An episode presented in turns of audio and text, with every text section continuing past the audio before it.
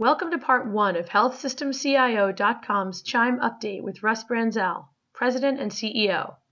In this segment, Branzell talks about the recent MU announcement and the course corrections that need to be made to stay on track, the game changing question that Peter Diamandis posed to Chime's board, and why he believes a contest was the best way to accelerate the industry. Hi, Russ. Thanks as always for taking some time to speak with us. Thank you for having us today. Sure. So a lot of things to talk about, but um, due to what's gone on in the last couple of days, wanted to start uh, by talking about meaningful use. Um, obviously, some pretty big news came out earlier this week, and um, that, that, meaningful use uh, is going to be replaced by something better. It's a, a little vague right now, and I know we're waiting for more information, but just wanted to get um, a little bit of your interpretation of uh, the news that's hit. Well, you, you can go a lot of different directions, and you can be uh, you can be everything from an extreme skeptic to a, an ultimate optimist. I'm going to probably err more on the optimistic side of this. Is uh, I think the government, in particular HHS, CMS, and ONC, have been listening to the feedback that had been given by lots of different constituency groups, uh, whether they're representing physicians or, in our case, the the IT leaders for hospitals and medical groups and physicians themselves. And, and I think as you look at that, they've heard that feedback and they're looking for some opportunities to improve this. I, I think the way it was laid out this this last week um, by CMS Administrator Slavitt, it, it really was uh, intended to be we've heard you, we're going to be moving some programs in some different directions, some alignment, things of that nature uh, and continue to look at what the next phase of HIT adoption in the country is to help continue to digitize and transform the industry. I don't think it was intended like some maybe in the industry might be projecting it as that we're all doom and gloom and this program needs to be shut down tomorrow. I think it was a a statement of natural, um, maybe a little bit more than evolutionary change, maybe the next step of revolutionary change um, of what should come next after this uh, as we hopefully fix the things that maybe didn't go as well, lessons learned in phase one and two, uh, as we probably or possibly roll into phase three, depending on the organizations that are out there. Uh, but also, this was really formed well over a decade ago. What should be the, now that we're at the point we are at? What should be the next major logical steps? And that should be a natural uh, transition to uh, things that maybe we're not even thinking of uh, to not only revolutionize and digitize the industry, but also the care processes and the things of the industry. Telemedicine wasn't even mainstream 10 years ago. Now, how does this all affect telemedicine? Things, it's just examples like that. Yeah. It, it certainly seems to make sense as moving a little bit away from the, the regulations that, that were put in put into place um, to, to get this thing started and uh, allow for the, the progress that we have seen in five years, which really is pretty amazing when you think about it. Yeah, the adoption curve that we've seen is is really one we have to give credit where credit's due. You know, the stimulus bill that was put in place and the subsequent bill to adopt technology did serve its purpose. Uh, we have seen a radical leap forward in digitization in the industry. Uh, probably what we didn't do real well was learn from the mistakes along that journey and make course corrections as well as we could to keep us on that true north journey. But we also aren't so far off that we need to scrap the whole thing. We just need to make the appropriate course adjustments and program changes. Right. And do you see more focus on uh, uh, payment reform and, and, accountable care and uh, kind of you know tweaking the program in that regard? Well, I think the real question is is what's the cart cart and what's the horse on this and which should come before the other. I think you have to continue down a path of um, technology based digitization, and we need to continue down that plan of what those things are to ensure we've connected across the industry. Um, things such as exchange and standards, and what we're working on with patient identification to ensure the smooth transition of information and patients throughout the system. So that technology side needs to continue. At the same time, to encourage changes in the overall care process, that needs to be paired up with other programs such as payment reform, uh, a focus more on both individual and population based health programs to switch us out of the continual fee for service model. That won't change until payment models start changing dramatically. And so we know that it's been said at every conceivable convention um, and speech now given probably for the last five years yeah. that until you see monumental payment reform, you're not going to see models of care change dramatically. But we are starting to see that occur. We're seeing people take on risk. Uh, we're seeing people take responsibility for populations, and so we're starting to see that change a little bit. But until it comes mainstream, we're not going to see as much um, of that occur until payment dramatically changes. Right. And of course, the other huge piece of this, as you just briefly touched on, is patient identification. And this has really been um, such a huge focus for Chime, and um, a nice segue to talk about uh, the National Patient ID Challenge and where that stands right now. Yeah, we're very excited about this. As as we looked at this, really almost three or four years ago, when we looked at what the stumbling blocks were to everything from exchange to data aggregation for patients to whatever we needed to do, we just knew this was a fundamental issue that needed to be solved at some point. Uh, and working with our federal leaders, our private sector leaders over the last several years, we realized there was not going to be a very strong push, if at all, given the constraints that are there at the federal government to start solving this problem. And maybe it shouldn't be a federal government solution. Maybe it should be in the private sector. So, working with Peter Diamandis, if you recall, one of our speakers um, at one of our la- events last year, yeah. he uh, spent some time with our board and spent some time with some of our CIO leaders and asked the question what are those big problems that you need to fix in your industry that really would be a catalyst for rapid change and revolutionary change out there to really spur innovation on in a different way than your traditional models? And to a person, they all said patient identification uh, until we solve that problem, we hinder ourselves at almost every conceivable level uh, of information management, information management exchange, and really at patient care level. Uh, we reduce our ability to be successful. And he said, Well, then why don't you fix it? And it was a pretty strong challenge to our board. Hmm. And so that's when we got with them and said, What would a challenge look like? And so we're at a great point. We've been working now for almost a year on this.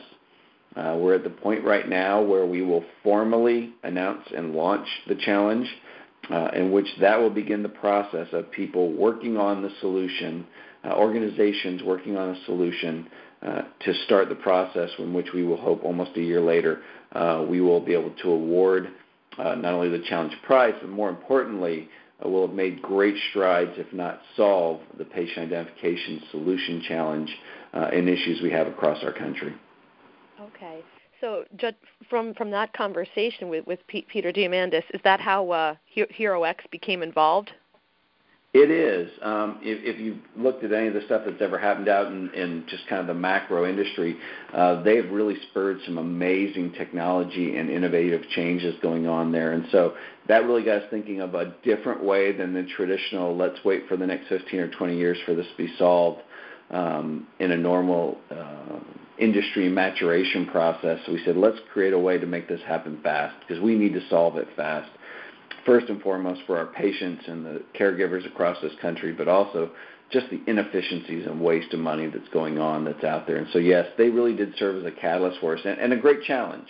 Uh, and our board took that very seriously um, and spent a lot of time in deep thought and a lot of time in conversation about ways we can work on this and solve this other than just traditional advocacy in Washington. And so this really is how this was launched uh, from an idea now to in full fruition.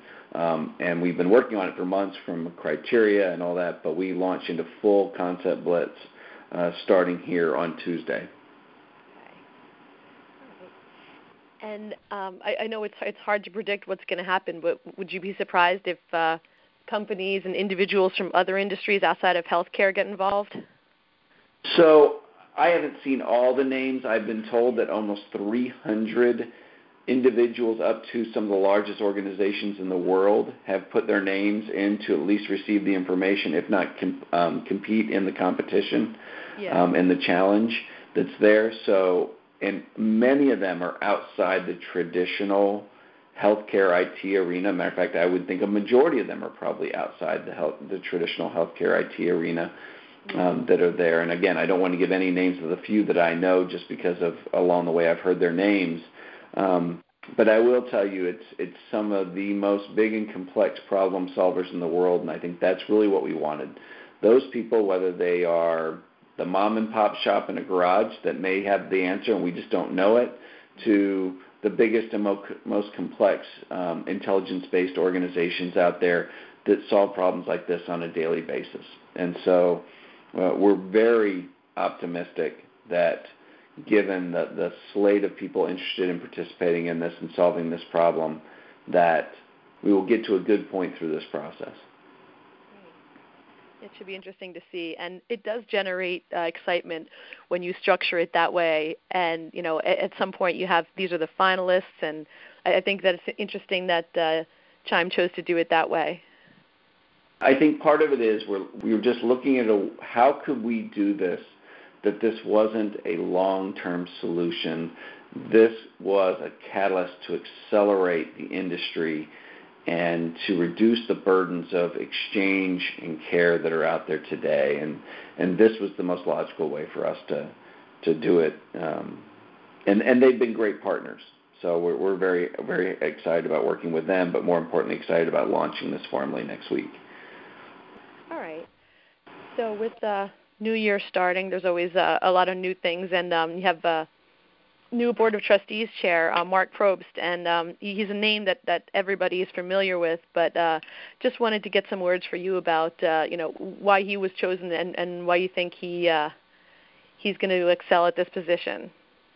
Well, obviously, Marc is a, is a great leader, in not only within Chime but within his organization and the industry as a whole. Uh, we're blessed to obviously have an incredible board. Just to get on our board is quite a competitive process uh, where sometimes we have as many as 25, 30, 40 individuals that have put their name in uh, for just three spots each year. And so just the competitive nature of getting onto the board note means we're going to have really the cream of the crop, the best leaders in the country there. And then um, both good and bad, um, you have to pick one uh, to be chair. So that's even a competitive process in itself. But we're fortunate that in our really their last full year on the board, all three of our most senior uh, CIO group, uh, Marc and two others, get to be the officers of the board. So one's the chair, one's the secretary, one's treasurer, and all are significant leadership roles. Marc, in particular, obviously, is a great leader in our industry. Uh, he's already proven over the last two years of being on the board really what a great leader he can be to help us uh, drive some of these programs forward. He's a great spokesman for us. Uh, we've been blessed as long as I've been involved with Chime now, almost 20 years, to always have great chairs and really great boards, but really great chairs that are willing to give personal time uh, to find a balance between their crazy jobs and their organizations and their personal life, but to somehow give us the amount of time we need to do the things that need to happen across the industry. And Marc will be a great, great champion for Chime out in the industry, uh, has already proven that um, and just some of the interviews and some of the things that have occurred even in the first few weeks of this year. Uh, we even put him to task late last year on a few things as well in his new chair role. So we're very we're very blessed to have Marc in his position. Yeah, and he's somebody who really seems like uh, he uh, walks the walk uh, when it comes to innovation. I know it's such a huge priority at, at Intermountain, and um, I'm sure that that's that's a good influence, and not that Chime isn't already focused on it, but really having somebody who's who has such a track record with with fostering innovation. Yeah, that's absolutely true. He's he's always pushing the envelope. They have their own innovation center. Uh, there's lots of work being done within the Intermountain system to transform care, to reduce population health variation. There's just I'm very spending getting to spend quite a bit of time with him over the last in particular six weeks, obviously at a board level for the last couple of years, but I've got to spend a lot more time with him over the last six weeks. Uh, and it's obvious the passion that he has, not just about the technology. And the technology, let's admit it, is fun. It's fun to work with. It's fun to, to, to try to use. But most importantly, he has a deep passion to change healthcare. Uh, he, just like myself, have their own family stories. Um, of pretty significant family issues, and we both have a pretty strong passion to change healthcare for the better. Yeah, great. Look forward to, to speaking with him and working with him. And who, who are the other two uh, CIOs you, you had mentioned before? Uh, so the the secretary for this year is Cara Babachicos okay. out of Partners Healthcare, and our treasurer for this year is Neil Ganguly out of JFK, and then our chair elect for this year is Liz Johnson, who will become the chair next year. as we come in. So that kind of makes up our officer slates with Chuck Christian being our past chair who takes over the foundation. Thank you for listening to this podcast from healthsystemcio.com. To hear other podcasts, visit our website or subscribe to our account in iTunes at healthsystemcio.com backslash podcast.